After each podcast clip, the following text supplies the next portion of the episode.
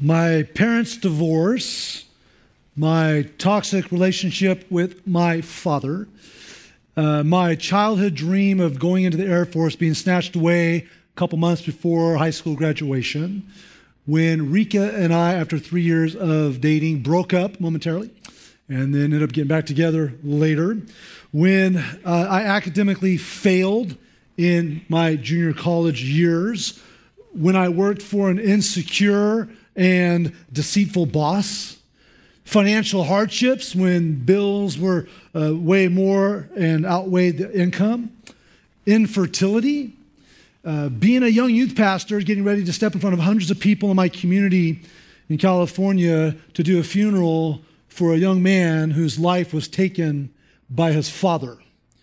These are some of the moments and seasons of my life where I felt great pain, I felt discouraged, I felt overwhelmed, and absolutely in over my head.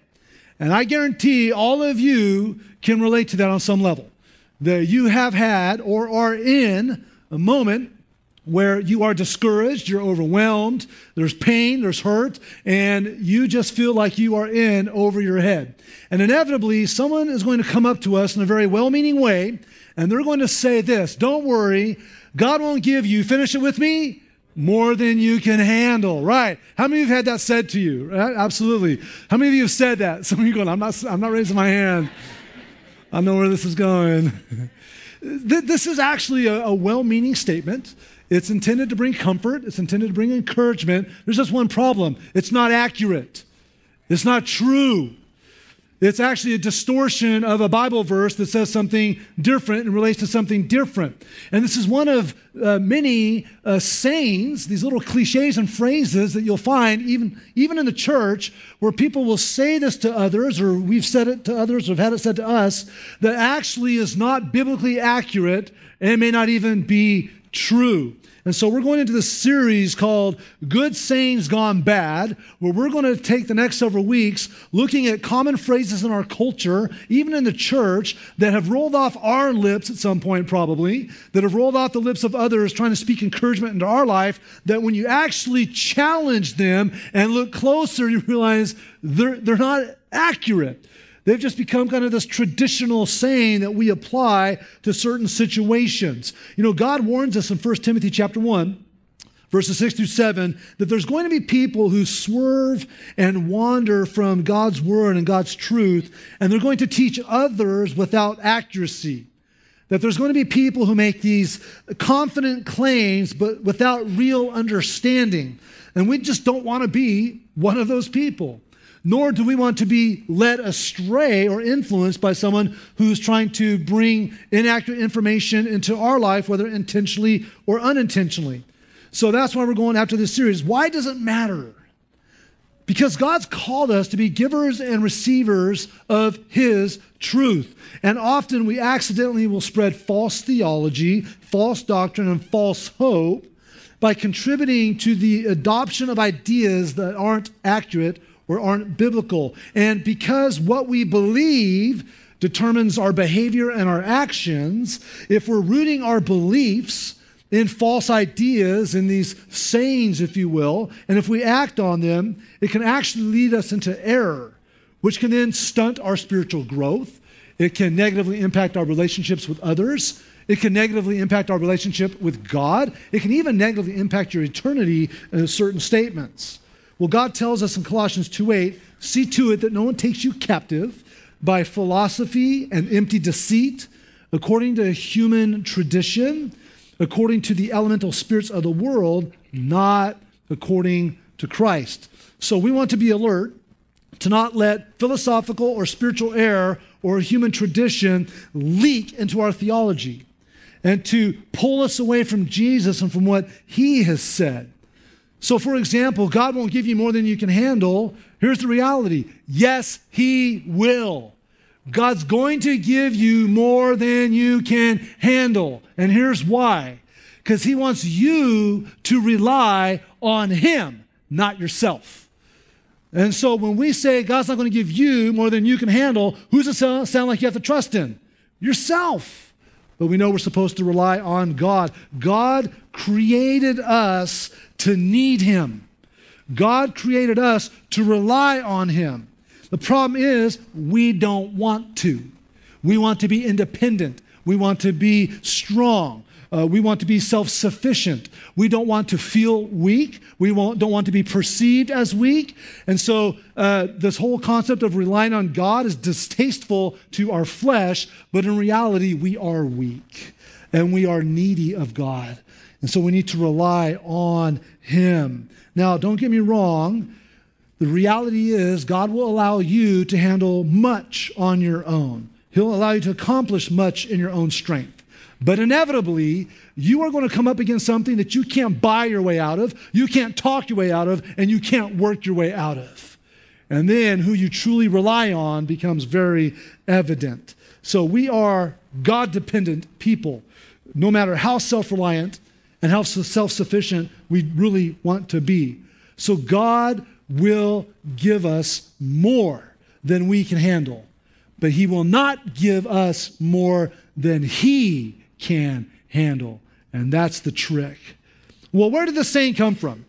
Where did this phrase originate from? I want to take you to the Bible verse that's been basically hijacked and has been morphed into the saying. And it's found in 2 Corinthians, or I'm sorry, 1 Corinthians chapter 10. So turn in your Bibles, or if you don't have one, you can look on the screen. But 1 Corinthians chapter 10, verse 13 says here, no, what's the word? Temptation no temptation has overtaken you that is not common to man. God is faithful. He will not let you be what? Tempted beyond your ability. But with the, oh, what's that word?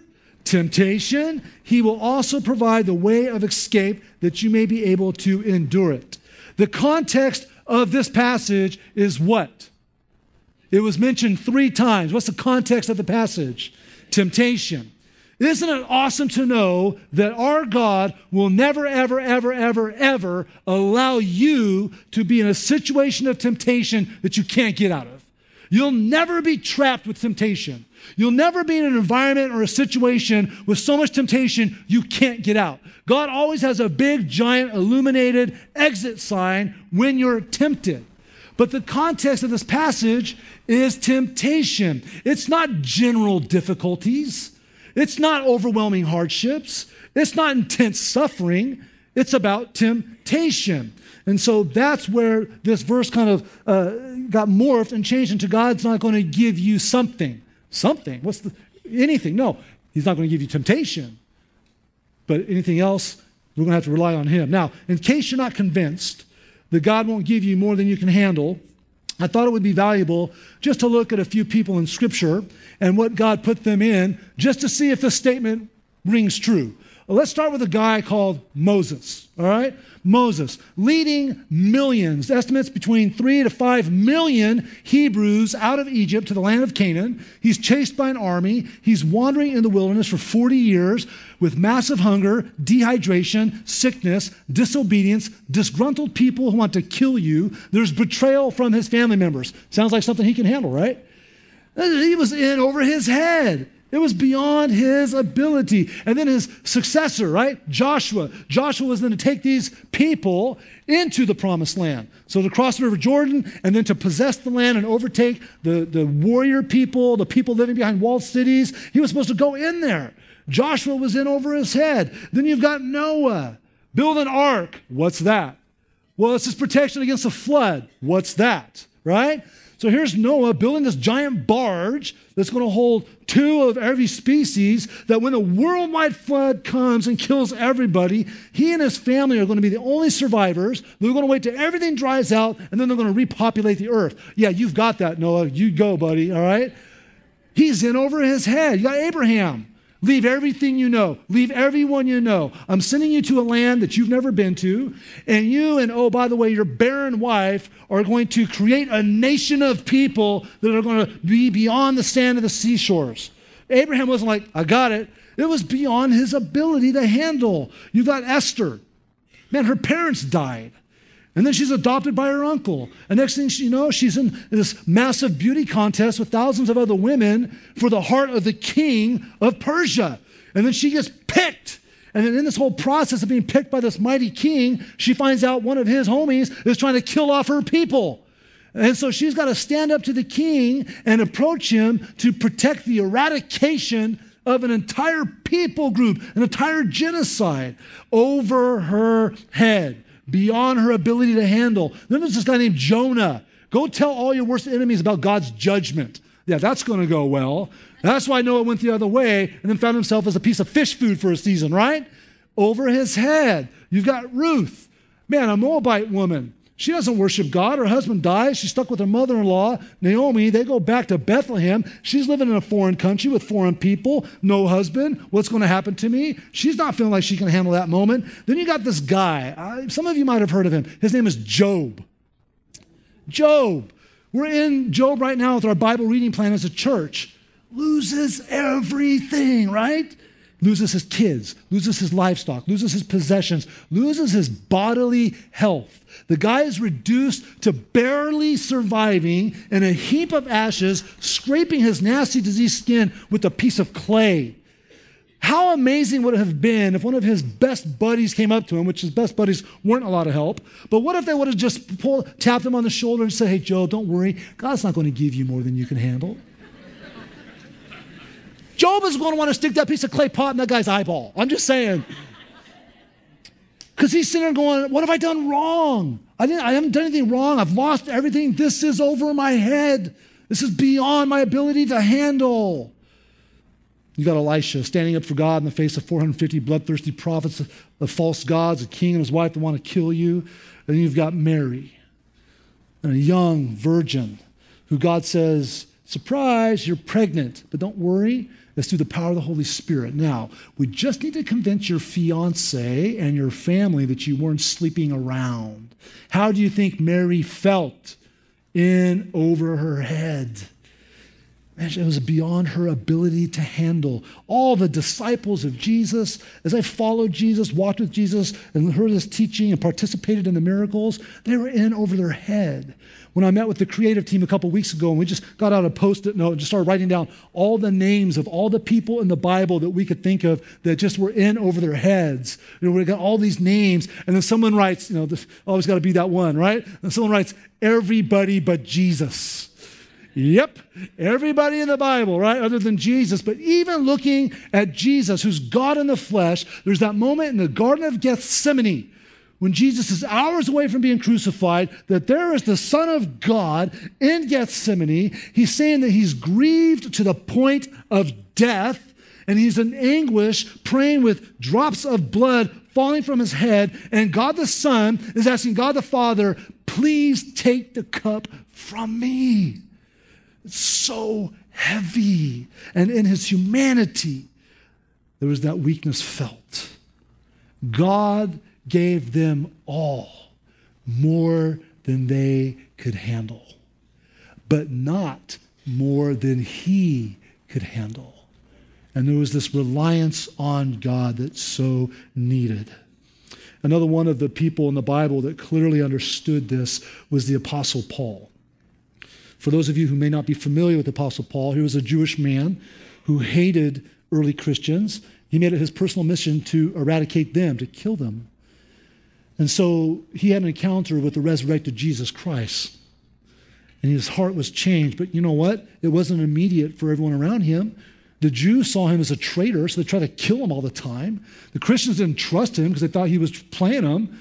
And so they you know, didn't want that. So you look at the life of Paul. Here's a guy that's traveling everywhere as a missionary with this incredible burden to just be used by God and be faithful. And people are trying to kill him, and he's been beaten, he's been whipped, he's been stoned. And uh, by the way, that's if you're new to church, that's not a reference to drugs. That means people are throwing rocks at him until he dies. That's what their hope is. He's been shipwrecked, and the guy's life has been beat up. He's experienced incredible persecution. And then he writes something to the early church that we see in the book of Second Corinthians. I want to, uh, you to turn there with me. Second Corinthians chapter 1.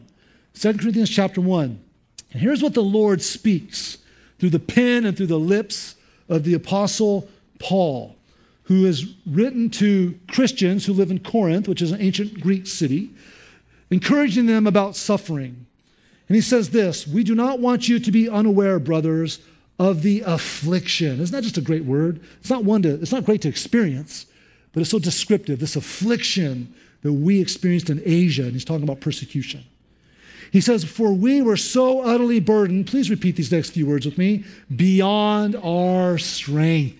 The Apostle Paul was burdened beyond his strength, that we despaired of life itself. Indeed, we felt like we received the sentence of death. The Apostle Paul saying, The affliction that has been allowed into my life is so heavy, so painful, that I feel like I got a death sentence. It's beyond my ability to handle. And then he says something so critical. He says, But that was to make us, please repeat this next part with me, rely not on ourselves, but on God who raises the dead. If God the Father is going to raise Jesus Christ from the grave, what can't he handle? And so you see this incredible reliance that these afflictions were allowed into his life so he would rely on God, realizing nothing was outside of God's control. God will give us more than we can handle. But He's not going to give us more than He can handle. So the danger of saying God won't give you more than you can handle is if we're not careful, it can do some different error in our life. One error is it can make us look inward instead of upward, to look into ourselves for what strength we have instead of the strength that God has. So we need to look upward, if you will, metaphorically. We need to look to the Lord.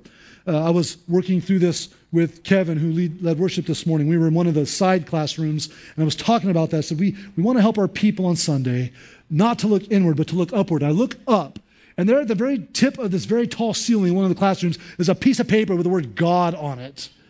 Now, my first thing, my first thought was like, who on earth got all the way up there and stuck that to the ceiling? I thought that was funny, you know?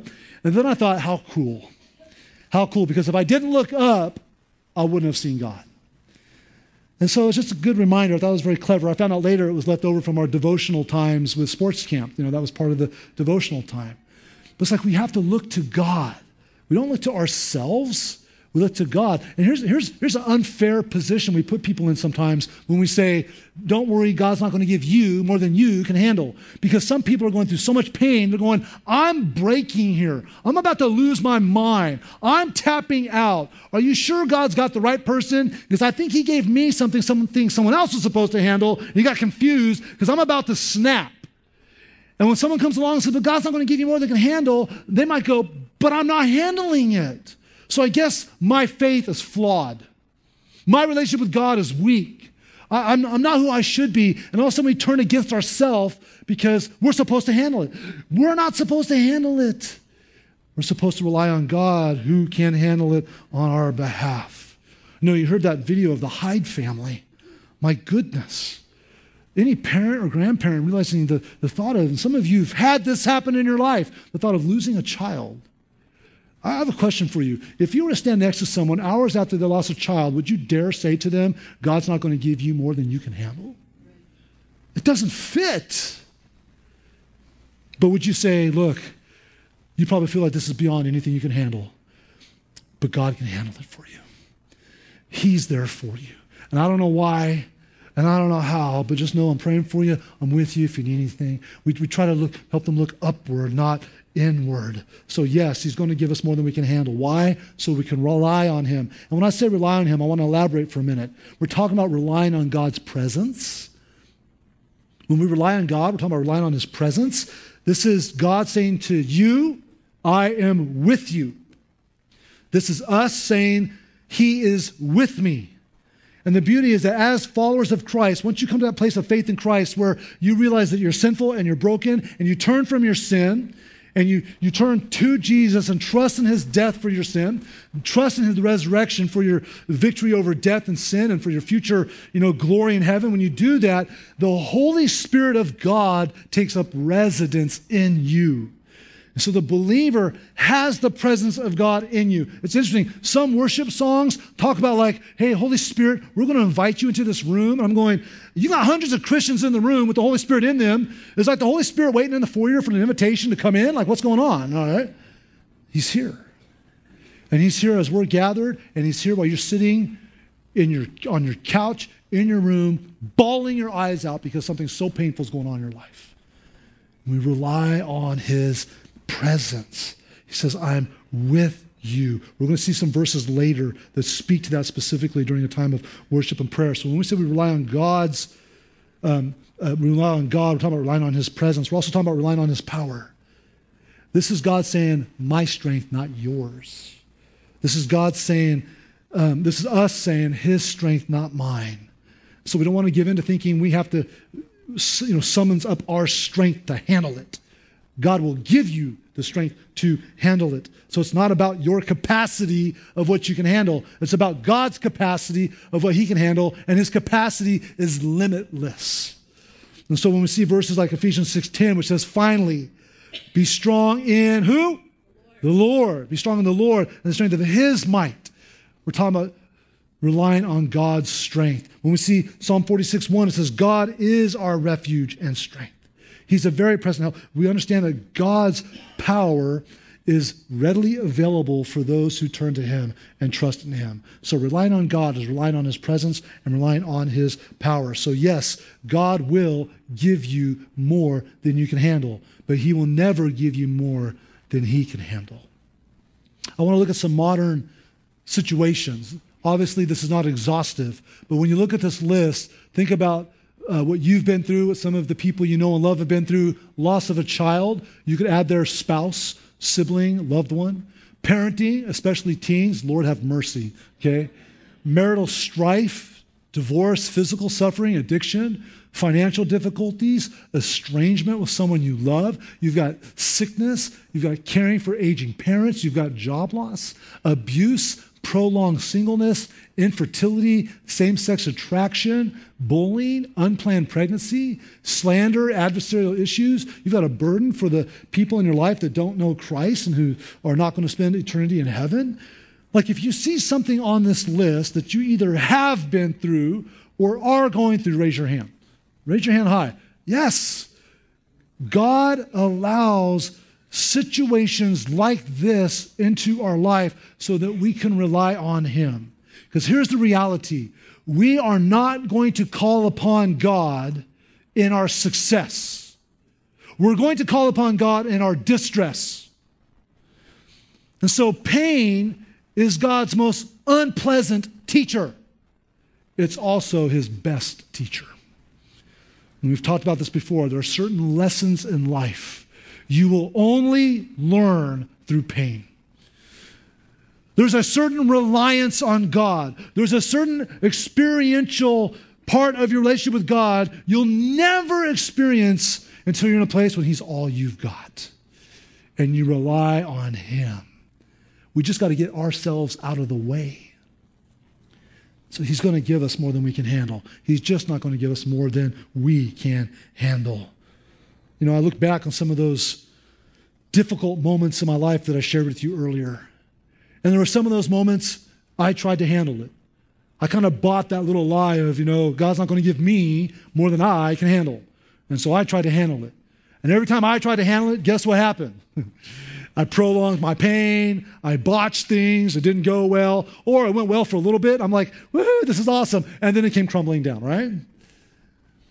But every time I tried to turn to the Lord and rely heavily on Him, I can sense His power and I can sense His presence in my life in ways I would have never had experienced before. That doesn't mean that He took away all the situations. Remember, God has not promised to spare you from suffering and pain. He's just promised to be with you in your suffering and pain. We go, really? We don't like that. Well, that's the way it is. and we have to accept that.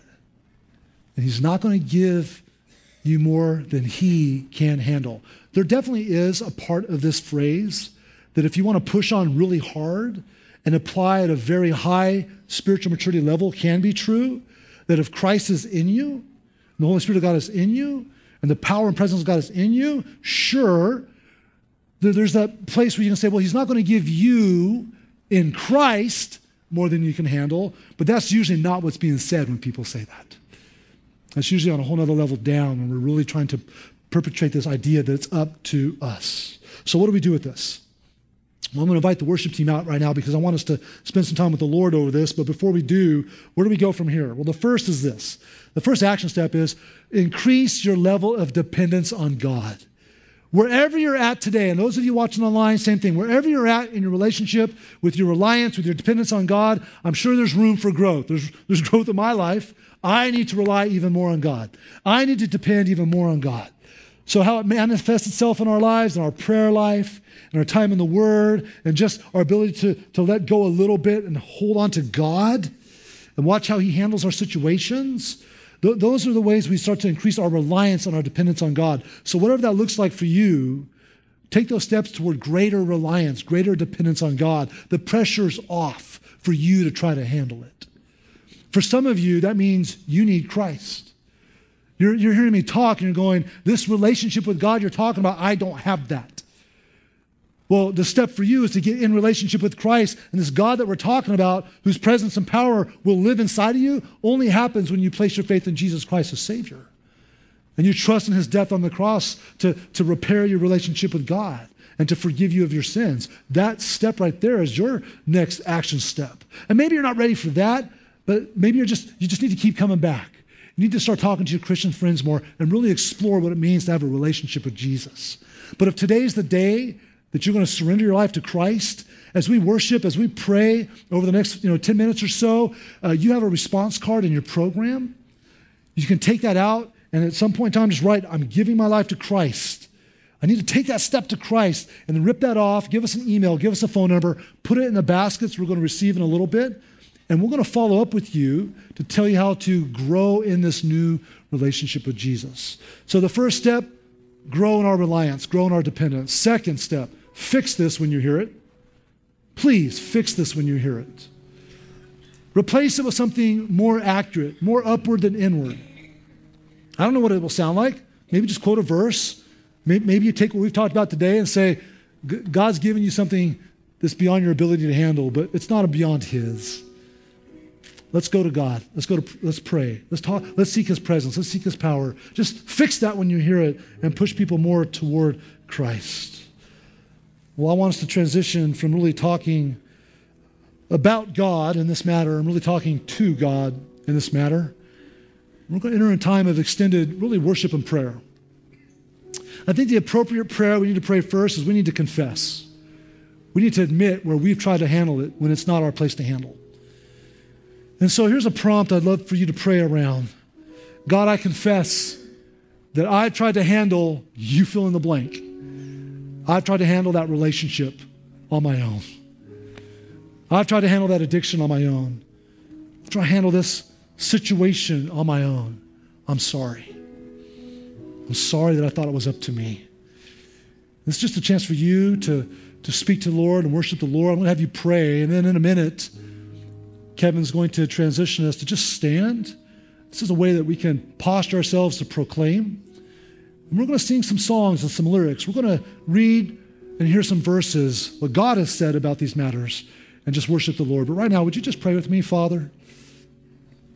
We confess that our default when difficulty comes is to handle it on our own, where we try to be God instead of letting God be God. So, right now, Lord, would you hear the prayers of confession of your people as they confess the things that they've tried to handle on their own without relying on you? Just pray right now, just between you and the Lord.